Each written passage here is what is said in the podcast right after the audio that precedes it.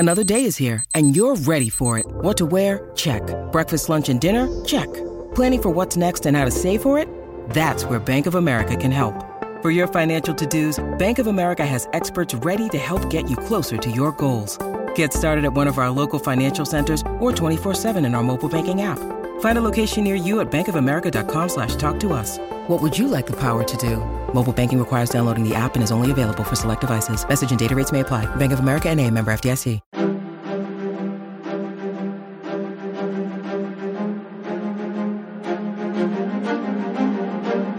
Hello, and thank you for listening to the History of World War II podcast, episode 412, Courage and Cowardice. Last time, on August 13th, 1942, as the merchantman Empire Hope was hit by three JU88s, but finished off by the destroyer Penn, and the Brisbane Star, another merchant, was hit by a torpedo from an HE-111, though she survived to make for the Tunisian coast, the tanker Ohio was still afloat, blackened by fire, but still heading to Malta, though at an inconsistent 7 knots and was currently 10 miles behind the main convoy. But it was that last fact that probably saved her, as the German and Italian planes were now laying in to the main group of freighters. The day before, August 12th, there was another kind of battle brewing, but this one was being fought with not shot or shell, but steel determination and, hopefully, acceptance from one of the antagonists. Around the time that the destroyer Ethereal was using her body to ram the Italian sub Cobalto, Prime Minister Churchill was coming down in his bomber at an airfield just outside Moscow. He was going to have his first meeting with Stalin. Given Operation Barbarossa, the Prime Minister had flown from Cairo, thus skirting the combat zone. But that wasn't the scary part. That would come when he had to tell the Soviet leader something he did not want to hear. Actually, it was the exact opposite of what Stalin wanted to hear. Still, needs must. Churchill wanted to be face-to-face when he told Stalin that he and FDR, the president had authorized the prime minister to speak on his behalf, that they would be joining up to invade not mainland Europe, but North Africa, i.e. there would be no second front in 1942. Churchill later wrote, "It was like carrying a large lump of ice to the North Pole." The reason that Churchill wanted to conduct this meeting in person was that the Prime Minister and the President were thinking of more than just this moment. Yes, Soviet Russia was facing a crisis that had already seen numerous countries fall, and Russia was probably next. Probably, but not definitely. And just in case that did not happen, the two Western powers wanted Stalin to know they were committed to winning and to helping Russia stave off this colossal invasion. In other words, Churchill was about to find out if the old bulldog could bring round the man of steel. What made this challenging at the outset was that Churchill and Stalin both already knew how they felt about each other and their systems of government. As Churchill would brazenly write, "We had always hated their wicked regime until the German flail beat upon them. They, the Russians, would have watched us being swept out of existence with indifference and gleefully divided with Hitler our empire in the East." True enough, but it was the same, at least the first part, for London. Had Nazi Germany taken Moscow, it's doubtful that Churchill would have lost much sleep. But now things were different. The West needed Russia to keep fighting, while the Americans continued to bring themselves up to full strength. And to keep Russia fighting, no matter how many battles they lost or millions of men killed, Stalin had to be convinced that Moscow, London, and Washington were in the same boat. To lose one might be to lose all. That could not be allowed to happen. So Stalin was about to receive a very sincere Churchill. But not so much hat in hand, as in, "We have a plan that's different from what you think, but I think it will be just as effective, if not more so. Please hear me out." When Churchill arrived at Stalin's villa, the Prime Minister could see that no expense had been spared. Servants were all over the place, and the table groaned with every delicacy and stimulant that supreme power can command. Which was nice, but what really took the Prime Minister aback was the separate hot and cold taps in the bathroom. Now that was power. And that's not the end of that story. In fact, why don't we just dive right in? No pun intended. As Churchill wanted to freshen up, he went to his room to bathe and change. And he was looking forward to the bath, that is, until his personal physician, Sir Charles Wilson, and valet Sawyers heard their political master yelling from the bathroom. They ran upstairs, and Churchill was in the tub, in all his royal pinkness, shivering. He spotted Sir Charles and yelled, "The water is bloody cold, and I don't know which one is the hot tap." The doctor looked at the taps and knew he had a 50-50 chance. Turning one, a deluge of fresh, very cold water hit the Prime Minister, as the doctor wrote, amidships, which is when Churchill started screaming afresh, calling Sir Charles incompetent. The doctor wrote, "I flew to get help." But not to worry, Churchill, who had beaten death several times as a young man, would survive this. 90 minutes later, having survived the bath, Churchill sat with Stalin. He was forearmed with his maps and charts, but it would be his words that mattered.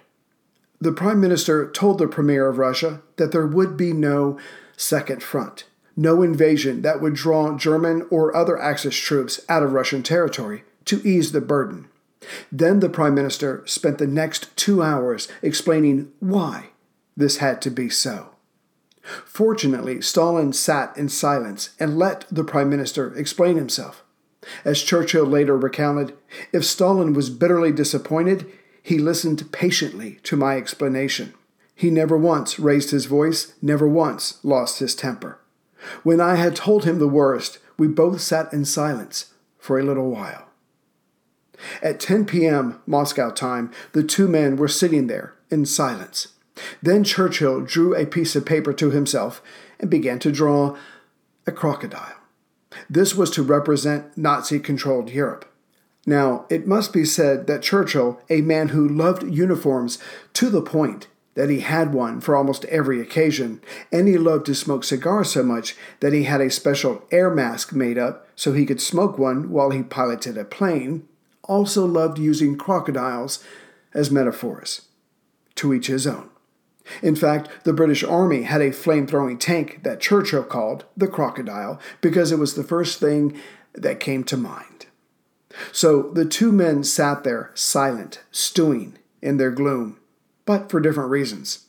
Then Churchill took his crocodile drawing and used it to explain the why of his and FDR's decision about North Africa over Europe. He tells it this way. I explained to Stalin, with the help of this picture, how it was our intention to attack the soft belly of the crocodile as we attacked his hard snout.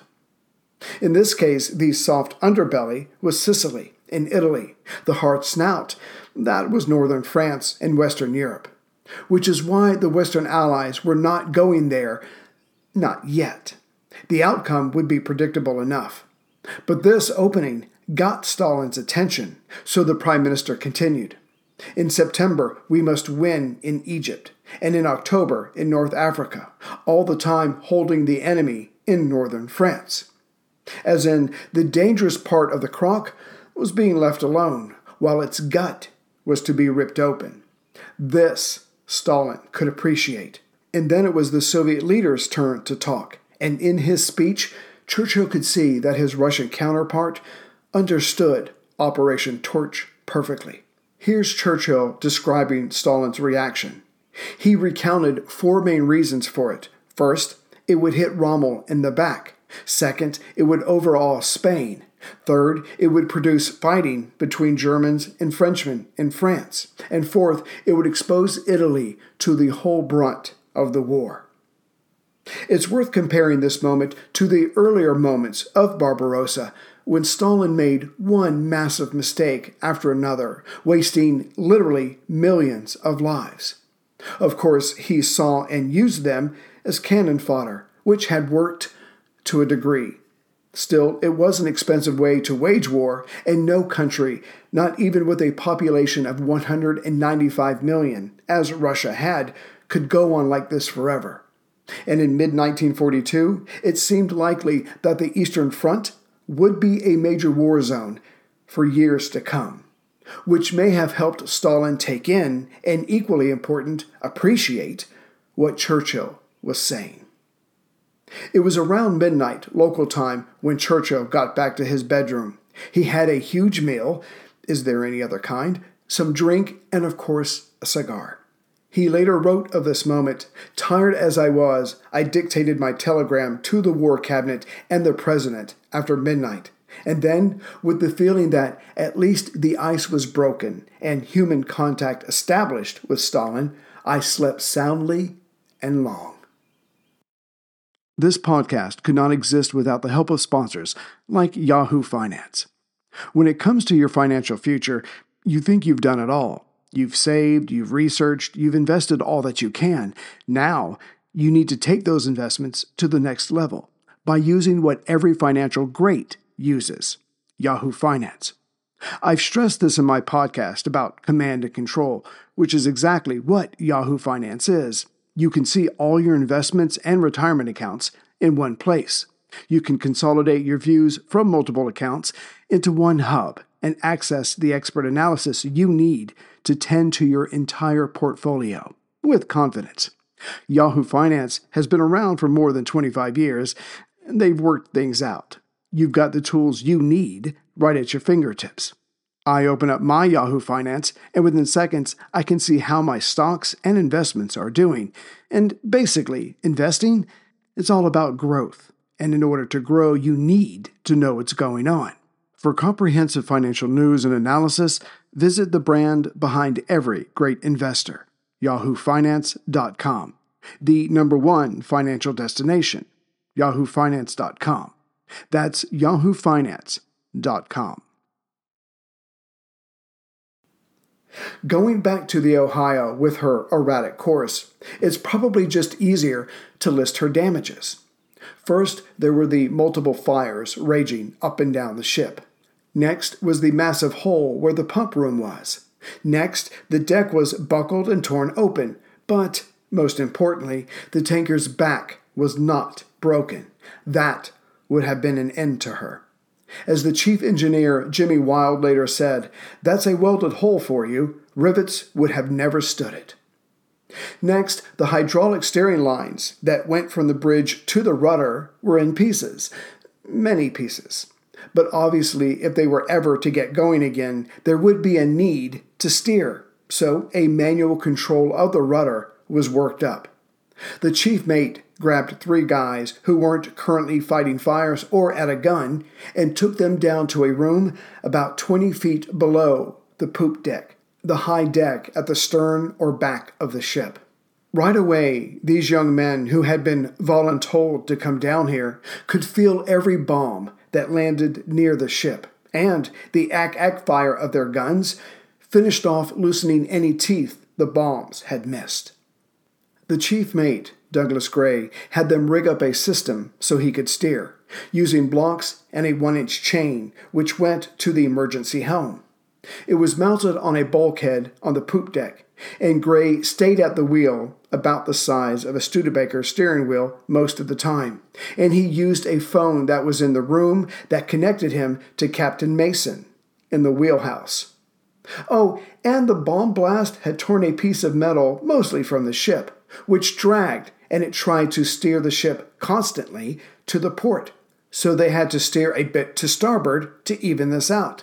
It was a continuous exercise in fighting off going in circles. And the gyro compass and magnetic compass were dead too. So the captain and Lieutenant Dennis Barton picked a star and used that to sail ever closer to Malta. What made their hodgepodge of navigating possible was the phone connection. Captain Mason in the wheelhouse could see but not steer. Gray could steer but not see. So the rest of the voyage, however long it lasted, went something like this. "Give it some port helm, some starboard helm. No, that's too much. Now back." Later, Mason would say, the phone in the wheelhouse was a godsend. While all this was going on, a few Axis planes continued to bomb the Ohio, sensing she was all but finished. Fortunately, Admiral Burrow was there with the destroyer Ashanti. He was about to increase speed to catch up to the main part of the convoy, but had a shouted conversation with Captain Mason first. "How bad is the damage? Are you going to be able to proceed?"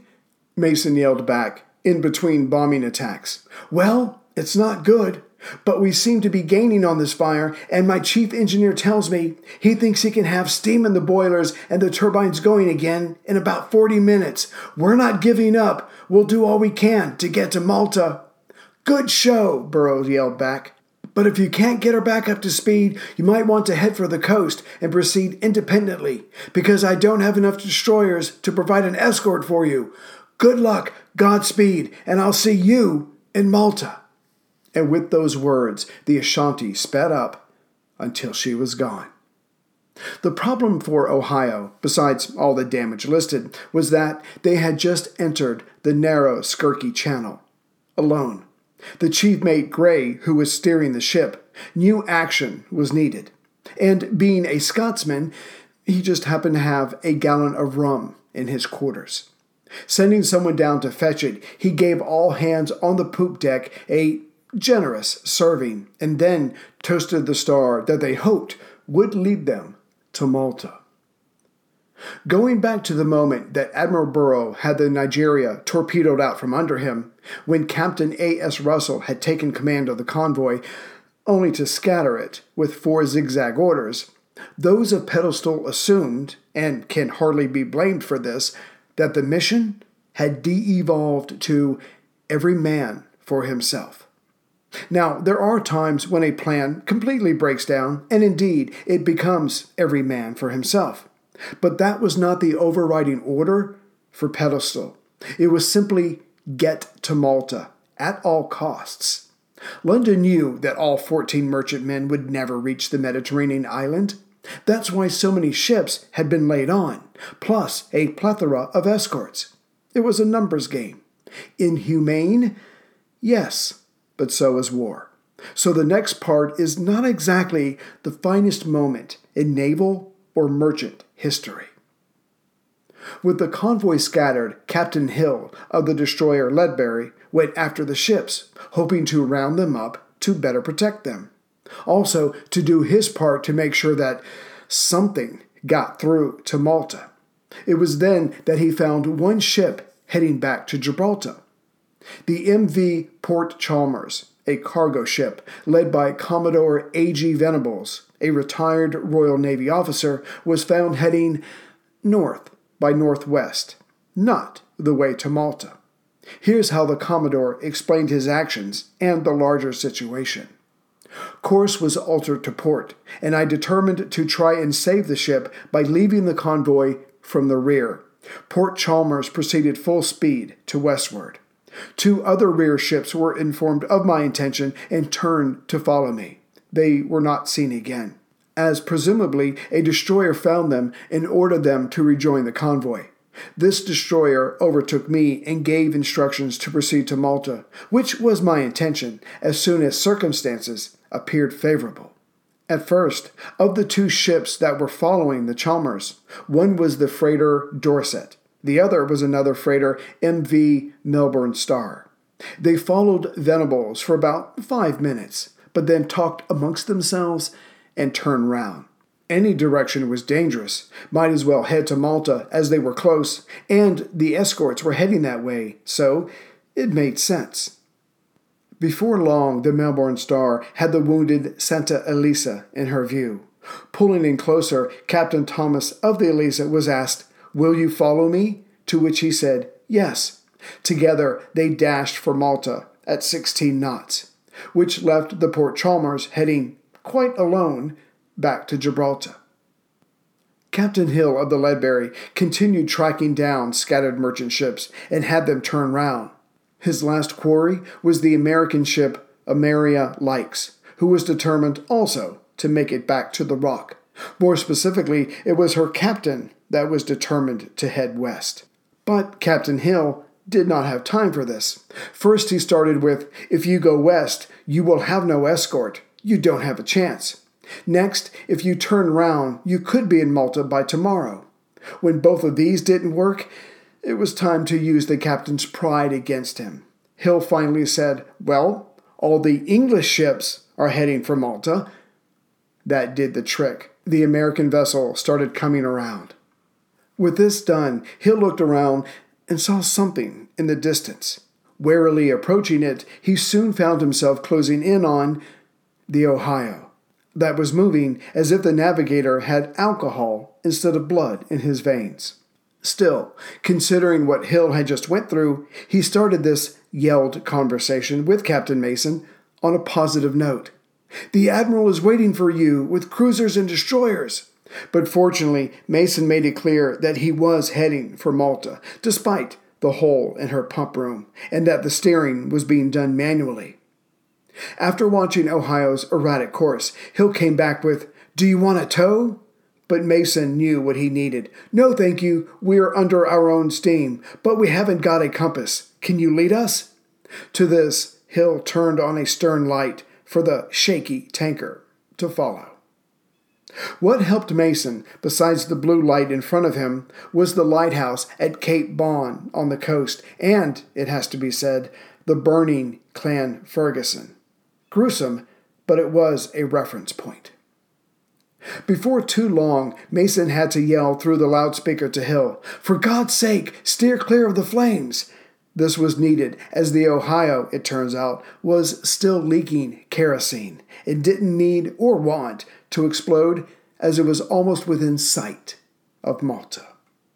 Next comes another example of following the outlined plan, as not doing so can lead to friendly fire. Going back to the destroyer Brahmin, after she sailed away from the blazing Deucalion, her crew got a bit lost. After sailing around Pantelleria 3 times, they spotted a silhouette.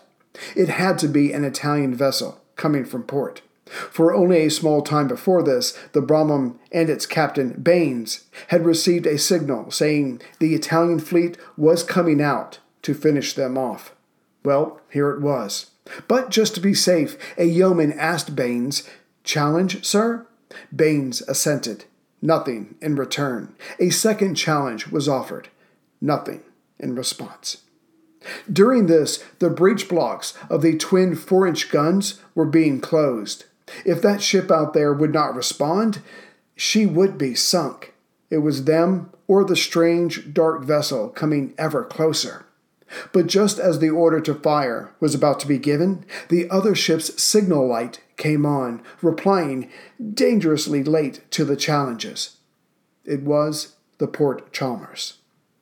Now that they were signaling each other, Baines signaled Commodore Venables to turn around and follow him. Yet the Commodore was still hesitant. But that changed when the destroyer Penn showed up. The Brahmin got in front of the Port Chalmers, the Penn positioned herself to the stern, and the Commodore got the message. They all headed in the same direction, towards Malta. And with that, what was left of Pedestal was now heading in the right direction. But there was still a line of Italian warships, subs, and torpedo boats to get past, and it could have been worse. Rome had 4 massive battleships in port, but that's where they stayed, as the Germans had promised before the war 200,000 tons of oil each and every month, but they were barely getting 45,000 tons. Hence, the dreadnoughts stayed home. That was okay. Admiral D'Azara had some 17 Italian warships converging from 4 different directions. When they all met up the next morning, it would be more than enough to finish off Pedestal and her escorts. Having said that, D'Azara still wanted air cover, but Field Marshal Kesselring stated that he had no fighters to spare to keep Malta-based attacks away from the Italian ships. Still, this was about to go down, the final challenge before Malta was reached or never reached. Pedestal was scattered, but coming together, as were the Italian warships. But would they have air cover? Would it matter? Time would tell. It always does.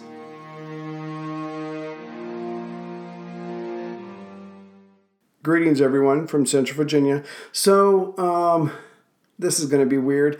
The Harris family has recently had a setback. Everybody is physically fine, nothing like that. But some things have changed. Some things have come up, and we had to cancel our trip to London this summer. So to make a long story short, and I hate to do this, but desperate times, desperate measures. If you ever thought about making a donation, no matter how small, this might be a fortuitous time to do it. Well, fortuitous for us. If you want to, you can just obviously go to the website and click on the link that will take you to PayPal, or you can just go directly to PayPal and use the email address wwiipodcast@gmail.com. Or if you want to do something more direct, which people have done in the past, just send me an email to that same Gmail email address, and we'll work something out. So again, I hate doing this, but you know, sometimes you just gotta ask for help. So thank you for listening, and I will see you next week with the next episode. We are almost done with Pedestal, and then it's off to the Eastern Front. I thought about doing a quick a little tangent into the one-sided war that was the invasion and occupation of Madagascar. I'll still do it in the future. I'm just not sure when. I get the sense that people are eager to get back to the Eastern Front, so that's what we'll probably do, and we are almost finished with Pedestal. Take care, everyone.